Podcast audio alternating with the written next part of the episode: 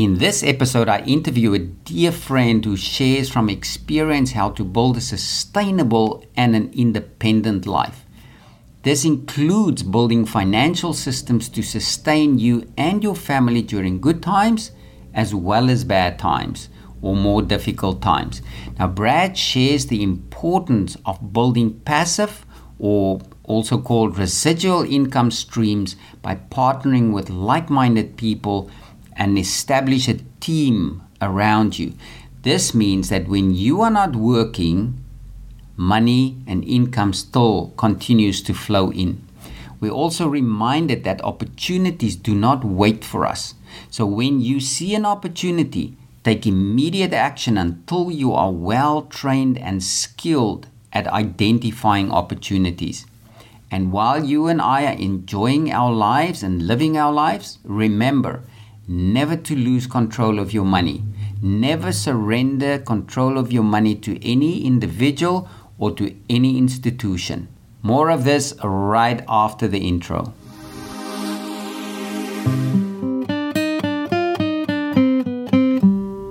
Welcome to the Rise and Shine show, where we help you to become the leader that you were born to be.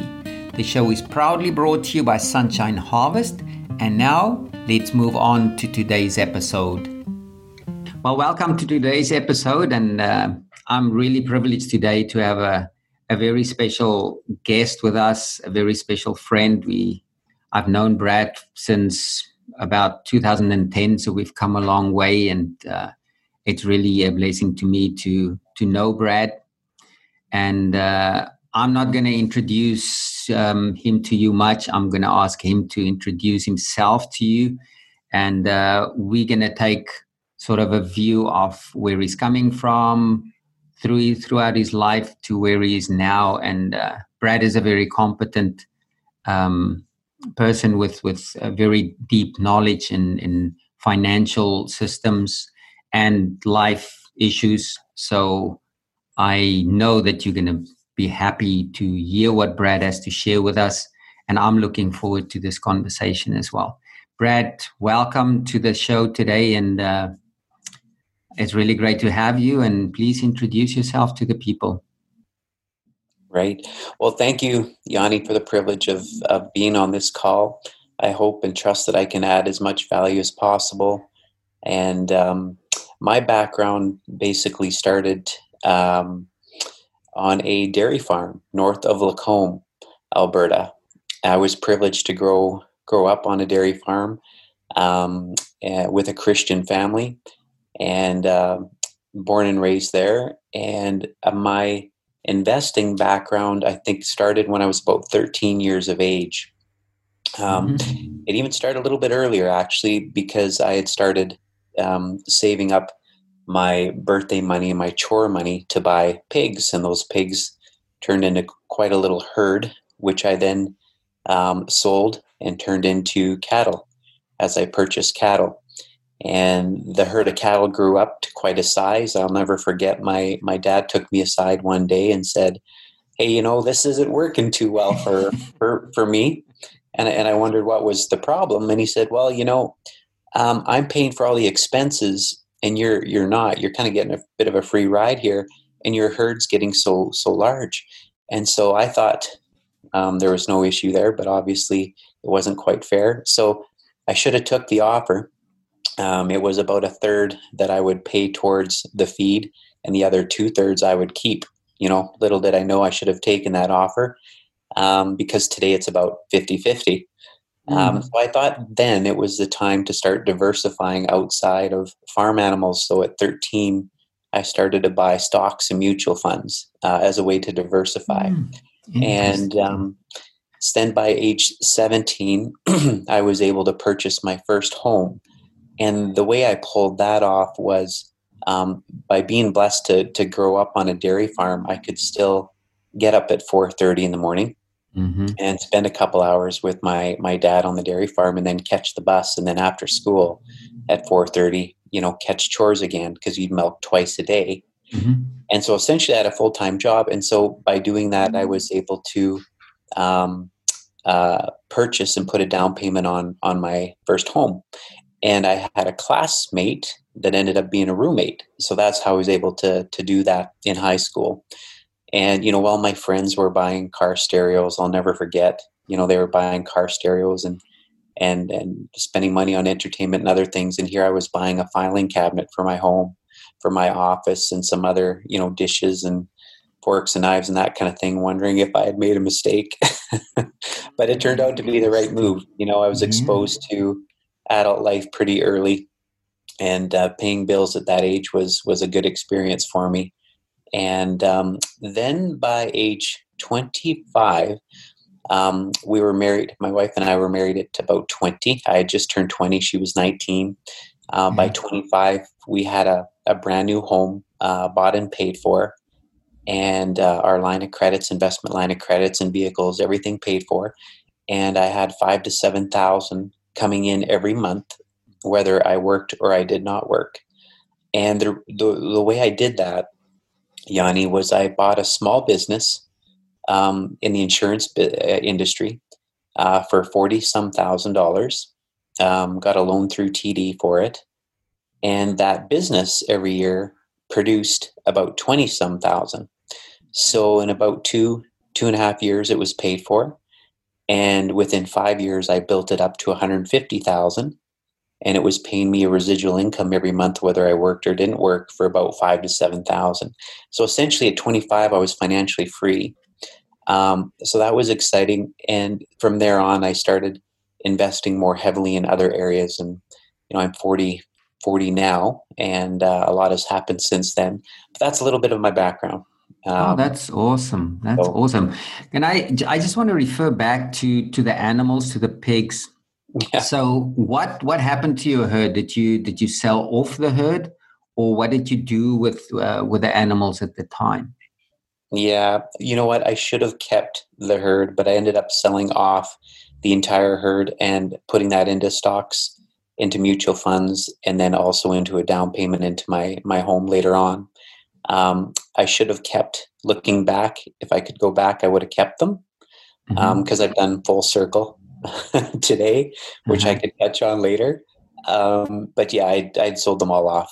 Yeah. So what was your dad's involvement in that? Because that is an important point to me as well, because it's sometimes important for us as parents, the kind of information that we have to give to our children as well. So what was your dad's involvement in this selling off of your herd, in the sense of, did he advise you to do that, or did he leave you up with this to come up with your decision all by yourself? Yeah, that was solely my decision. He didn't advise me to do that. I could have kept the herd and kept growing, which I should have. But it was a decision that I made. You know, I was so thankful to be able to grow up on a farm, to have that opportunity. I know a lot of people don't, but also, I think what my parents did really, really well is they taught me a good work ethic. And, you know, as a young child, I kind of, I I didn't like it then, but, you know, I never got anything given to me. And I know my friends, a lot of them were given many things. You know, I'll never forget that I had a friend in high school, and he was given a brand new Ford GT red Mustang, and just the insurance on that car, he paid $6,000. His parents paid $6,000 a year just to insure it. I couldn't believe it. You know, and today I know that person does struggle a little bit, you know, because at such a young age, they were given everything.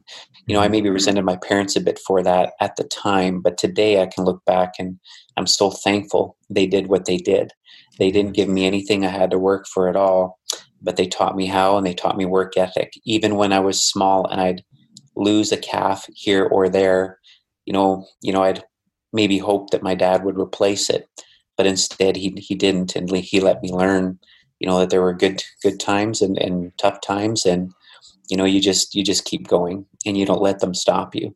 So for that, I'm very, very thankful, because it taught me work ethic today. And, anyway, yeah. And yeah, thanks for sharing that. And even earlier today, Judy and I went for a bike ride, and I noticed the parents that are walking now I don't know what the reason for it is, but he's got two young girls. I estimate them at about 6, 8 years old, but they're not walking with the parents. They're in a little cart and the dad is pulling them. And I just said to Judy, it just came to me. And the reason why I'm mentioning this is it's almost as if we want to sometimes guard our children and not have them. We think it might be hard times, but it's actually life experiences that we keep away from them. And so that's why it's so precious that what you're sharing, because it's so important. At the time, you didn't necessarily think it's a good idea, but your dad knew better. And so that's a really awesome lesson as well. Yes, I think the worst thing we can do to our children is spoil them, you know. So we teach our kids the same. They have to work for everything. They don't get anything for free. And, you know, they are little entrepreneurs, you know, at 8, 10, and 13 years of age, you know, they've built a little chicken business they sell eggs. And also my other little guy here, he's buying a washer and dryer in one of the apartment buildings that we own. And he's making the residual income off what the washer and dryer produce. You know, he realizes that if he just spends his money on Lego and other things, once he spends it, it's gone. It won't appear again. Absolutely. But if he puts that into an asset, he buys a washer and dryer for $1,200, $1,500, and that produces about 100 loonies a month. Mm-hmm. You know, what a return. You know, when he's sleeping, then it's working. Exactly. And he can take that $100 a month and he can put into other things, you know. So they're learning that at a young age too. They have to work and they can invest what they worked for into an asset that produces passive income, residual income, so that when they're sleeping, they have something working.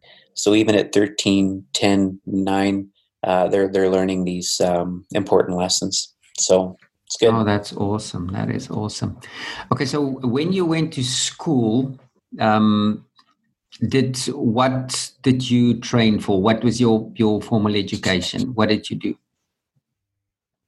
Yes, I spent 4 years in an apprenticeship program where I could get work experience, gain work experience, but also go to SAIT to get my electrical ticket, as well as I spent another 4 years and did the same, but with a millwright ticket. A millwright, think of a millwright as like a MacGyver in the oil and gas field, or a heavy-duty mechanic in the oil and gas industry. So I got those two tickets, those two trades. Took me eight to 10 years to get them, and I worked for a oil and gas company called Coliquette Hanover, Coliquette Energy Services. And I knew that wasn't what I was going to do the rest of my life, but I knew I couldn't just sit there and do nothing. I had to move forward. I had to learn while I was investing behind the scenes. And so when my investments in my business took over at 25, I could step away from the workspace. But until then, I knew I had to do something. And you know, sometimes in life, things won't make sense and we may not be too pleased with where we're at. But if we allow ourselves to be able to gain wisdom, knowledge, and education in that area, later in life, we'll find out that there will be great benefits that come from it. Absolutely. Because those 8 to 10 years that I spent with that company taught me how to run an efficient business by watching and observing within that company I was working for. Not only that, the skills that I learned mechanically, even though I knew I wasn't going to do that the rest of my life, they came in handy 20 years later because I was able to, you know, I'm passionate about building farms that are off-grid, off-grid of the utility company, off-grid from the grocery store. You know, they produce their own food and that type of thing. And with that experience with my electrical and millwright, you know, I was able to put together such a project because of my past history there with that company. So. Oh, that is good. That is so cool. Yeah, you know what? That is so important because I was going to ask you because, I mean, it's such a it seems such a vast difference between, you know, being a tradesperson, working with your hands, and then sort of in the financial system. But if we look at our lives, I mean, our lives are not just single focused, if I can call it that. It's really multifaceted, really, if we want to be efficient. Because in today's time, people cannot change their own car tire if they have a flat tire or something like that. People cannot even do those things anymore. And it's such a limitation because people want to specialize or are being pushed into a direction where they have to be reliant on someone else to provide for them. And I think these examples that you're giving here is so amazing because it really shows that no one really owes you anything or me anything. I have to do what I need to do to be able to make my life work. Right. Of course, we trust God and we follow His guidance and His leading. But I still have to do and live my life every day. That's amazing. Yeah, thanks for sharing that. Yeah, and you know, even involving our kids in the process too. You know, people seem so busy in life that they get so busy to a point where they just feel they don't have time to teach their spouse or their children. When if we could just take the time and teach them how to do things, you know, it leverages not only our time, but it adds value to their life. You know, for example, you know, you know, my wife maybe would think it's just easy enough to just cook, bake, and clean up herself, you know, because she's very good at it. But if she takes the time to teach the kids how to bake and cook and clean, you know, it'll take maybe 2 or 3 times as long, maybe initially, but over time she'll be able to sit and relax and watch them go to work, you know, and then it adds value to them because they're learning a value added skill that they can use, and then it frees up her time, you know, and in things like, you know, the lawnmower won't start, you know, and bringing the kids out to help troubleshoot it, teaching them how to change a spark plug, you know, how to check if it's got fuel and air and spark and all that, you know, bringing the kids out, even though it takes longer. But if I teach them once, you know, then they can do it the next time for me. Yeah. Anyway. Yeah. Yeah. Oh, that's cool. That's so awesome. Okay. So, so now you've done your apprenticeship. So what happened after that? Well, after that, so that was about an 8 to 10 year process that it took me to get through that. Just at the time where my investing in my small business took over my income. See, I was making, let's say, roughly $60,000 a year at the time, being a journeyman millwright and electrician. So I'm 40 now. So that was when I was around 25, and then my other business, I was working evenings and weekends, and it actually started to produce about $60,000 a year. So essentially I replaced my income. Mm-hmm. So that was the time where I was able to drop one and pick up the other at about 25. I was very fortunate because I was able to work a weekend shift at Colicutte's Friday, Saturday, and Sunday. You know, I worked 40 hours and then Monday to Thursday, that's when I could work on the other business. So it was a perfect transition. Amazing. Oh, wow. That's awesome. And, so how long did you work with that particular business? You'll call it then your second business. Well, I'm today. So, okay. So, so that's where you transitioned, over into that. So on this point, what would your advice be to a young person, for example, when they say, for example, they leave school? If we take your experience and what happened in your life, their situation might not be the same, but what would you advise to a young person today to look out for to eventually build their own business that they can really pursue for the rest of their lives? Yeah, that's a great question. Probably one of the most important questions we're all asking ourselves when we get going. And even sadly, Yanni, people in their 50s, 60s, 70s are asking themselves today, what their purpose is, what are they called to do? Mm-hmm. Now, for me, from a Christian perspective, I've always believed, it's about being Holy Spirit led, because that gives us an advantage. Because when God tells us what we should be doing, you can step into that at an early age and know exactly where you're to go and what you're to do. And he gives you the answers along the way. So that's what I did. And that's how I got started at a young age. But really what I would say to a young person as well is the key is to find something that you're passionate about.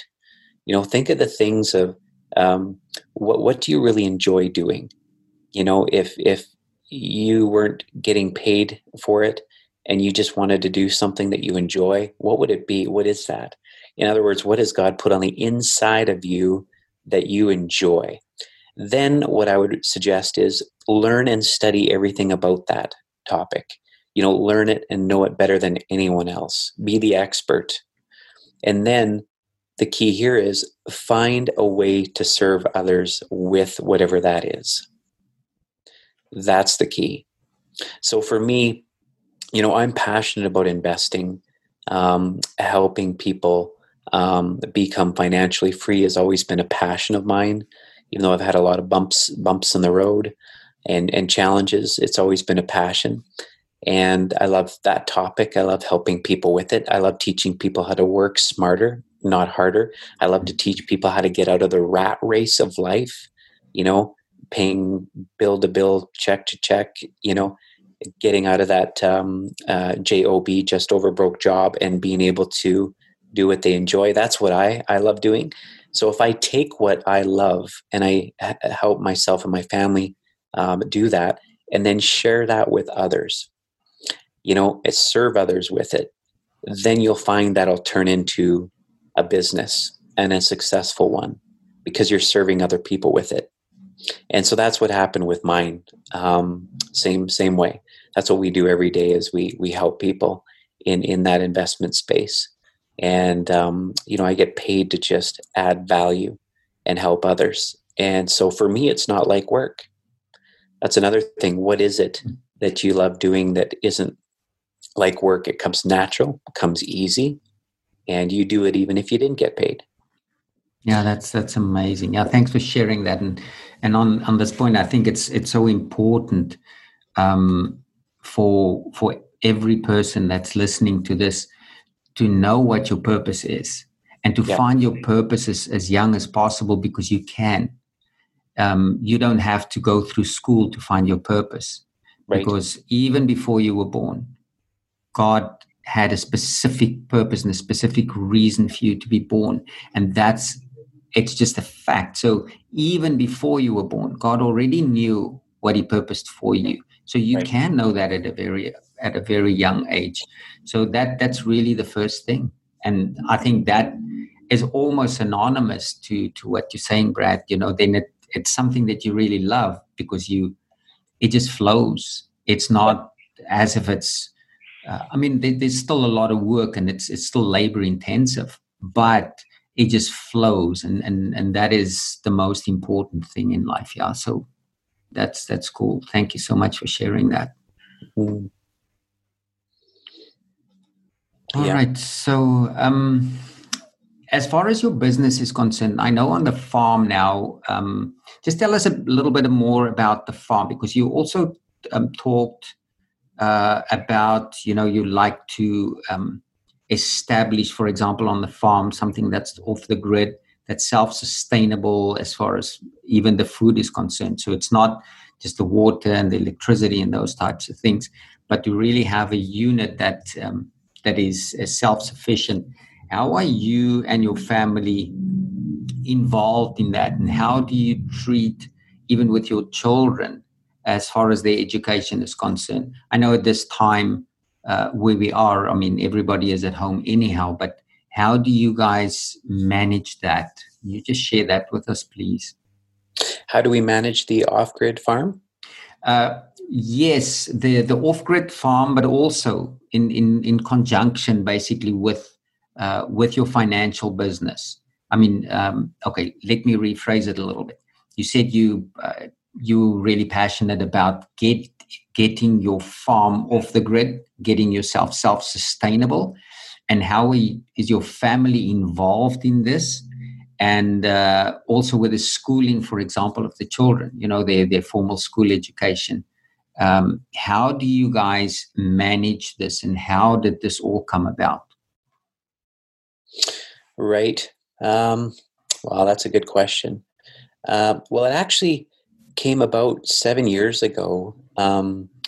I felt the Lord actually tell me, you know, when times were good and things were booming, He actually told me that there's coming a time here where I need you to encourage the people and teach them to set aside spiritual, physical, and financial reserves for the times that are coming, and to memorize and meditate on Psalm 91, because that's the season we're going into.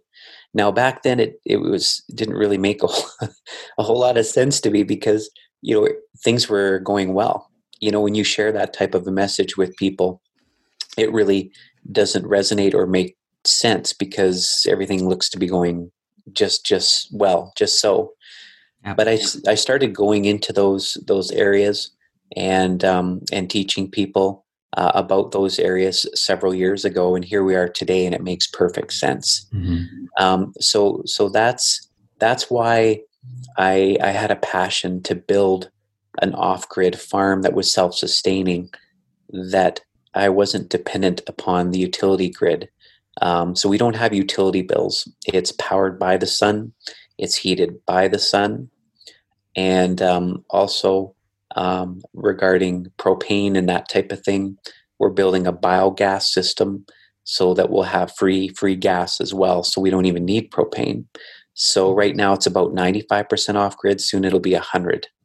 So that was just a passion of mine, because I believe that there's coming a time where we need to be less dependent upon the government for certain things, as well as the grocery store, as well as the financial banking system. So for my system here, thankfully, our family doesn't have to be too involved, because it runs itself, but they do know how to maintain it. So it's pretty when it's, I say self-sufficient, It really is. You know, when people's power was going out yesterday, when we had quite a large storm coming through throughout central Alberta, you know, mm-hmm. our power just doesn't go out, because it's all solar, it's off grid, and everything's underground. So we don't have anything that's exposed that could be hit by lightning and destroyed. Mm-hmm. So I don't know if that answers the question, but my family knows how to maintain the system if it needs it. But for the most part, it runs whether we're present here at the farm or not. That's cool. How do you manage your financial services business? How do you manage that together with your farming, with the animals that you are farming? How do you manage these two? Let's call yes. Say, how do you balance these two? Right. Well, it's important to have a good team. I know it's hard to find a good team, but that's really the secret, is surrounding yourself with people that you can trust, that are passionate in the same things you are, that you can really depend on. And so I'm blessed to have a really great team. Basically on the farming side, we have close to 700 cattle. And I'm fortunate to have my dad that I can hire, that helps me manage that business, you know, whether I'm present or not. Mm-hmm. And then on the financial side, you know, we're fortunate to have people again that are passionate about helping others position themselves for what's coming in the markets, the volatility that we're about to see or we're seeing. And so they're out there sharing the same story I am with their friends and their family and their network. So I have a team of reps that are doing that. So that kind of leverages my time, and it gets the message out again, whether I'm present or not. So I think it's about surrounding yourself with that team, but that team does take time. to put together. So you got to have patience with that. It's one of my weaknesses. Again, I need to work on my patience. Yeah. So. Yeah, that's cool. Yeah. Thank you. Were you always confident that you will succeed, or did you also have some doubts at times? I think initially, yes, I was confident that I would, but I also knew that there would be bumps along the road and challenges that would come my way. There certainly was,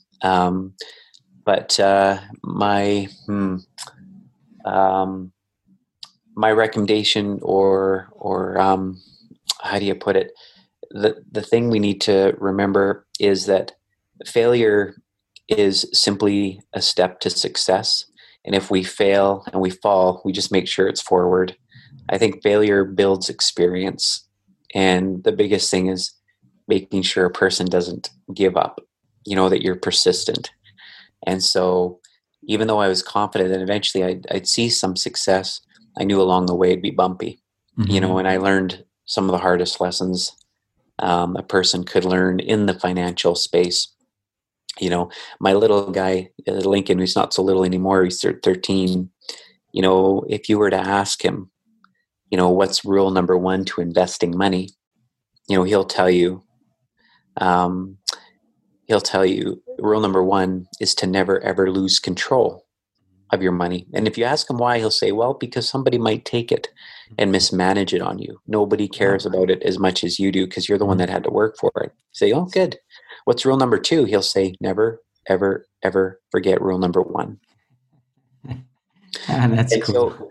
So that's probably the most expensive lesson that I've had to learn over the last 15, 20 years. It's not something you can really learn in college and university. Unfortunately, it comes with failure and learning the hard way.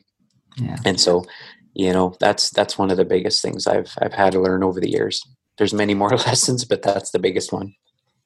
Okay. And how do you stay motivated? Say something doesn't go so well. How do you stay motivated? That's a good one too. It's just going back to your passion and your why. I think we all need a why. Our why will drive us. It'll fuel a fire. Why are we doing what we're doing? My why, there's a few. Number one is to be financially free and to be able to support and take care of my family. I mean, the Bible talks about how a good man leaves an inheritance for his children's children. Absolutely. Also the fact that we have a real passion and a heart for widows and orphans through a program in our church called Home of Hope. Mm-hmm. So when you can feed hundreds and hundreds of people that can't feed themselves, and these people you stay with for a number of years, and they turn into pastors and leaders, and they're well educated because you've decided to team up and partner. To me, that drives me, that gives me fuel, that fuels my my fire, because I really, I believe we're blessed to be a blessing. And I really believe that, like the Bible talks about, how it's about storing treasures in heaven where moth and rust do not destroy. And so that drives me, because eternity is a long time. Eternity doesn't end. Eternity goes on forever. So I want to be driven by eternity. And if I can work hard now and be successful now to be able to store more that lasts forever, that's what drives me. That's my why. And so when I get discouraged and I fail, I just remember that failure is just a step to success. And I hope that helps to answer that one. Yeah, that's cool. And how do you keep educating yourself? Well, I'm always learning. I drive a lot a day, maybe average about 2.5 hours of driving. So I'm always listening to a podcast or something, whether it's a sermon or it's a podcast on a topic in finances that I want to learn more of. I'm always listening and learning in my downtime when I'm driving. So I'm kind of leveraging that time that's already there.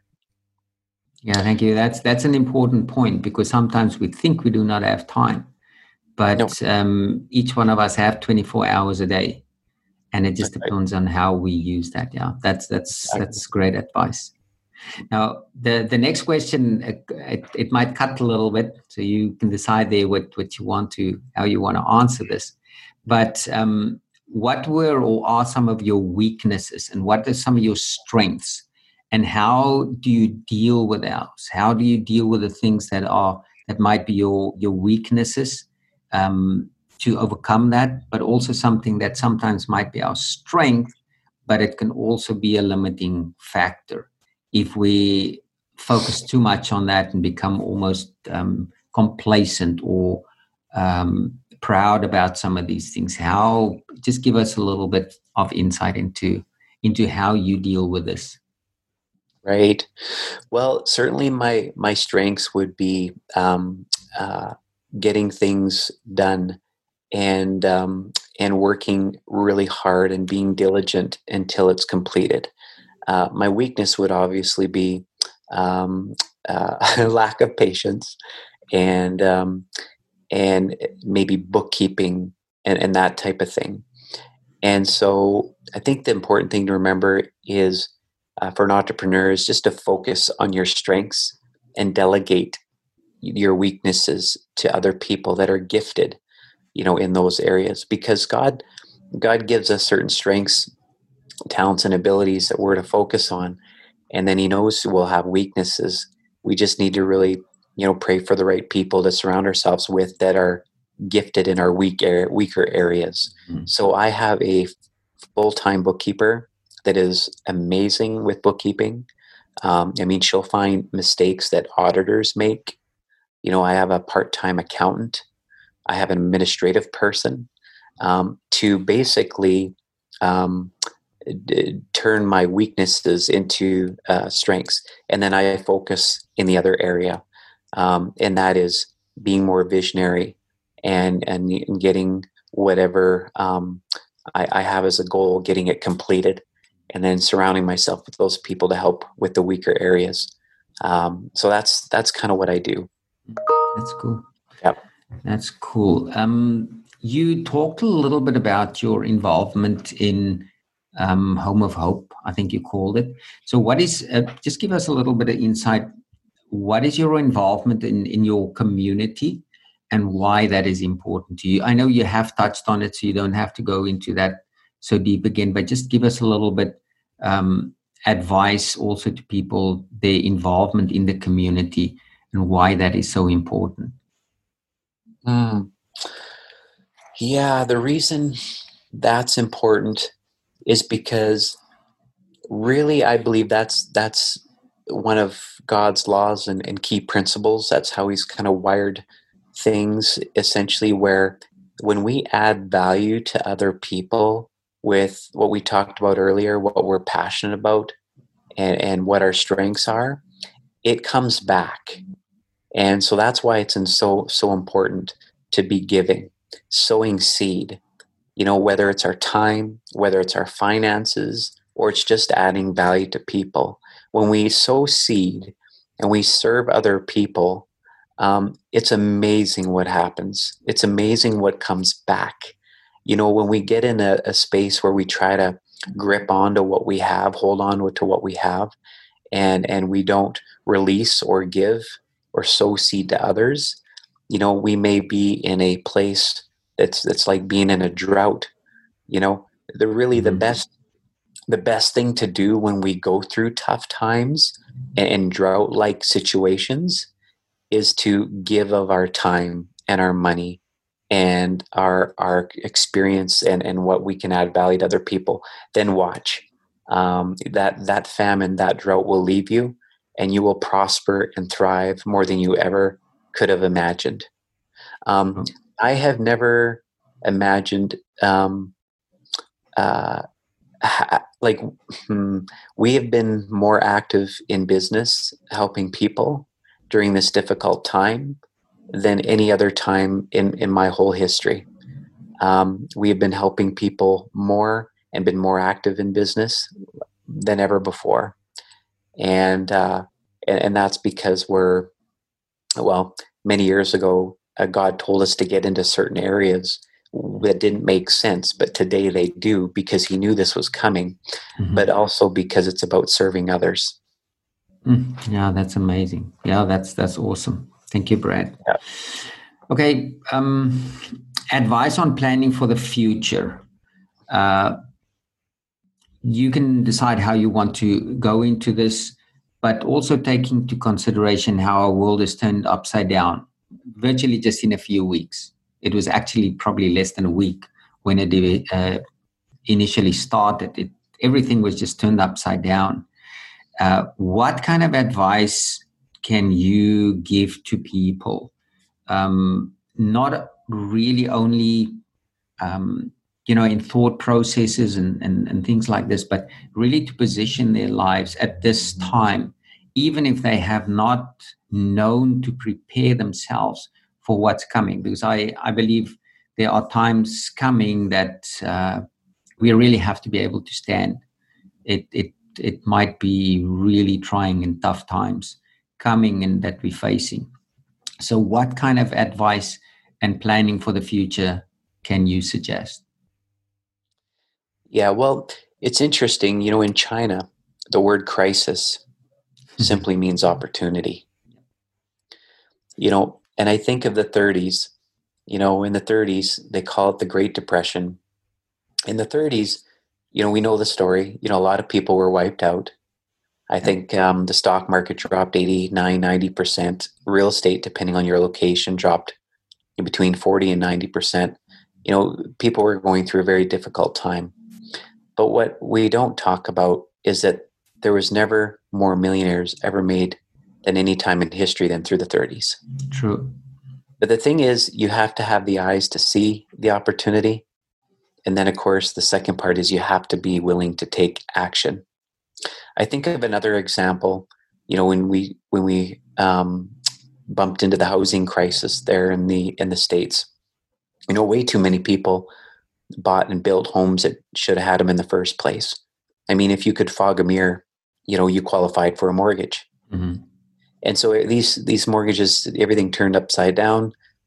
And, you know, when people were running and fleeing from the States and Phoenix and other areas with the housing market crisis, we were actually the ones going in. You know, I mean, it is intimidating. It's a bit concerning, you know, when most people are leaving and you feel like you're the only one running in. It's like a fireman, you're running into the burning building and everyone's running out. Well, but it turned out, you know, we were able to buy, a single family home, you know, built in 2005, 2,500 square feet, a tenant paying $1,000 a month rent. You know, we were able to buy a house like that for $84,000. And here in mm-hmm. Central Alberta, it would have cost $350,000, just under $400,000. So essentially we were able to buy four for the price of one. And then we started doing that with multifamily buildings, so on and so forth. And then several years later, they pretty much doubled. So that's exciting. And so we have to look for the opportunity because in a crisis, there will always be an opportunity. So we can't live in fear. I mean, the Bible says, you know, we don't have a spirit of fear, but of love, power, and a sound mind. So we have to have a sound mind, yes. You know, when everybody else is being fearful and panicking and have anxiety and stress, we need to be calm and cool. We need to, you know, ask the Lord for what are the opportunities. Yeah. And then we focus on those. And we need to learn how to adapt to change because what worked before may not work again. You know, I think the world will be different yes. slightly. You know, mm-hmm. just like after September 11th, you know, things just weren't the same. Things yes. changed just like there are now. So, and I really believe what's coming, they'll call the Greater Depression, not the Great Depression. Mm-hmm. So that doesn't mean we need to live in fear. That means there's great opportunity that's coming. There's old wells that will be pushed over and dried up, but there will be new wells that are coming. Yeah. And that's an opportunity for the church. That's an opportunity for people to step up, rise to the occasion. This is the key here, be led, Holy Spirit led, yes. so that we know what we're to focus on. And then how to serve others in doing so.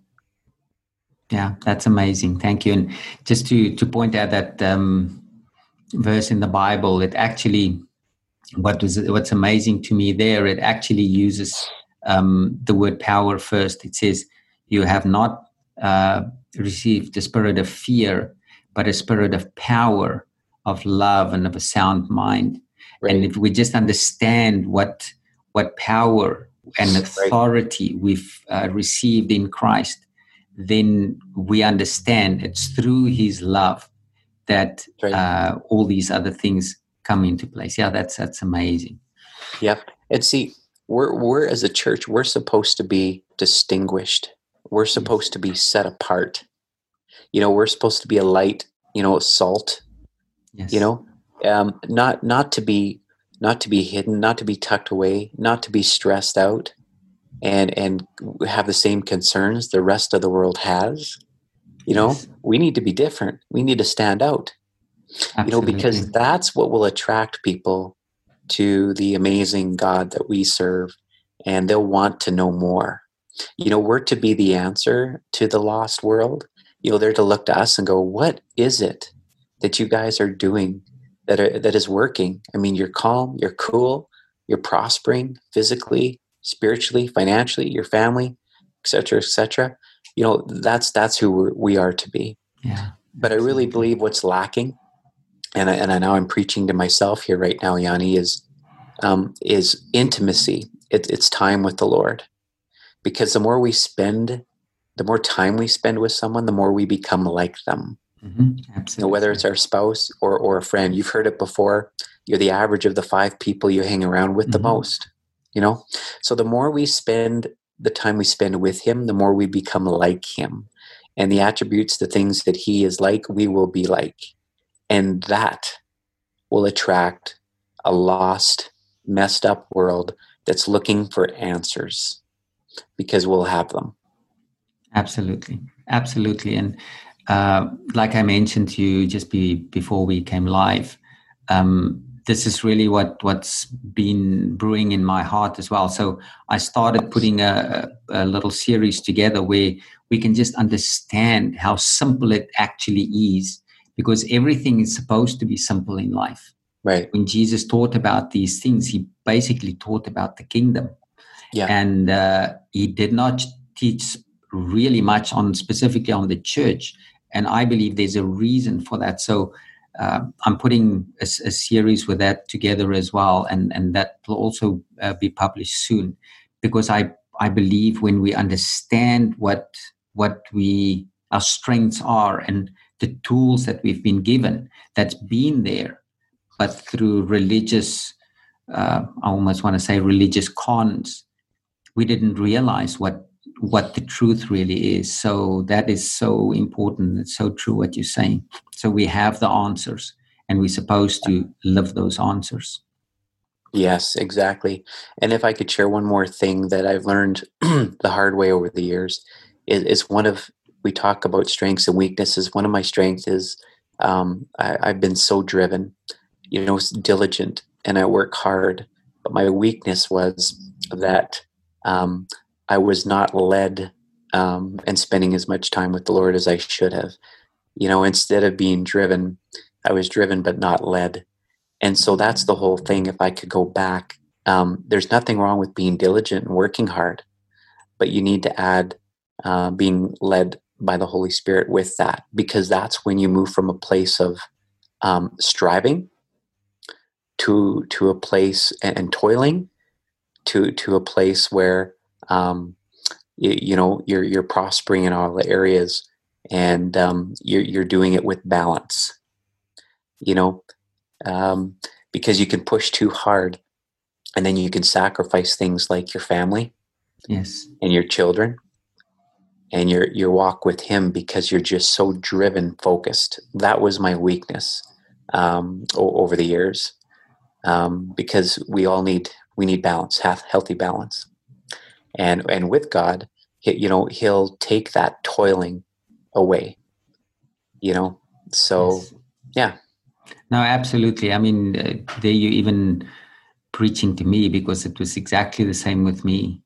And it's also, it was, to me, it's my fault. I cannot point a finger at anyone, but I had the same thing. I mean, I worked so hard, and today I can, in my case, for those years, I cannot show much for that, because I did it on my own terms. I did it in my own strength, and those right. things just faded away. Yeah. And I think that's where many people are today as well. They confront it and they say, but what do I have? What do I really have? And there's nothing. And it's because we focused on the wrong things. I focused on my doing it my way, although I thought I did it God's way. But I thought wrong. I didn't do it his way. That's vital. That is really almost, summarizing this our lives in a way.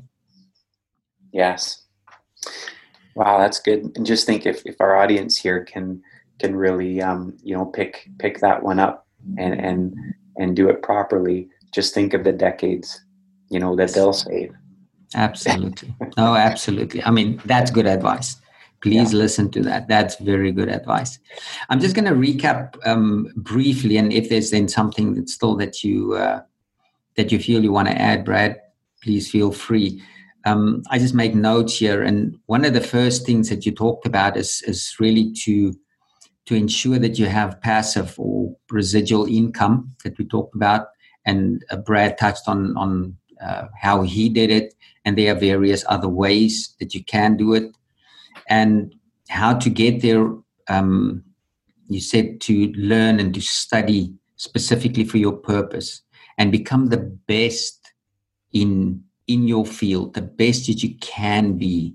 And then through that knowledge that you gain and through that understanding, to work smarter so that you can get out of the rat race, so that you and maybe let me just throw in something here as well that sort of a mentor of mine also said at one time, he said, if you see the world going in one direction, just like what you talked about when you guys went in after the crash of the housing market, when the world goes in one direction, you go 180 degrees the other direction, because that's most of the time really where the opportunities are. Yeah. So, and then something that is important that Brad also emphasizes, really to serve others. So through your purpose has been given, and my purpose has been given to me so that I can serve other people. And that's really the important thing there. And then we have to set aside spiritual and physical assets because that's important. That's what keeps us going. That's what keeps us motivated. And build a team around us. And again, when you have the right attitude, it's as if people are drawn to you as well, the right people, and build them into a team around you, and so that they can assist you. And the things that you're good at, they can assist you with that. But the same with the things that you're not so good at, they can help you there as well. And I think one of the things that's also very important to me is what you talked about, sowing your time, release. It's sow a seed into someone's life where you can see whether there's a need or whether there's something good going on. Take part there. Partner with someone in a specific area where you can and where you feel led to do that. That is so important, and see the opportunities and take action. That's sort of what just in summary what I have of that. Is there anything else that you feel you want to add to that, Brad? Well, that's great, Yanni. The only thing I'd maybe add is, in our day and age, there's just so much noise. Yes. There's so much distractions, and we need to really learn how to tune that out and shut that off. And from a Christian perspective, listen to that still small voice. Yes. It's like any radio station. When you hone in, the more you hone in on that exact frequency, you hear clearer. Yes. When you're kind of hanging in the middle, you're not quite on it, that frequency, you are just hearing a bunch of static. a bunch of noise, a bunch of distraction. And that's really what the enemy in the world wants, is for us to get so distracted that we lose sight of our purpose, we lose sight of our passion, and we lose sight essentially of serving others, because that will lead us to a life of thriving, you know, in all areas. So if I could give any advice to close here, it would be just turn off the distractions and really focus on what we feel called to do. Yeah. Thank you. That's amazing. Brad, do you want to give your contact details, or maybe you can just give it to, you can send it to me and I can add it just in on below this podcast, and people can they contact you if they've got any questions? Certainly. I'd love to help. If I can help add value for others and help people learn the mistakes and the hard lessons that I've had to learn, so that they don't have to step on the same landmines that I've had to step on, you know, that's value added. I'll certainly do that. I would love to help. So cool. Thank you. So I'll post Brad's contact information in the description area of this podcast. So feel free to contact him at any time. And Brad, thank you so much. It's really a privilege and a pleasure to have you on. It was a nice chat. I really appreciate it, as always. And thank you so much. I really appreciate that. Well, thank you for the opportunity.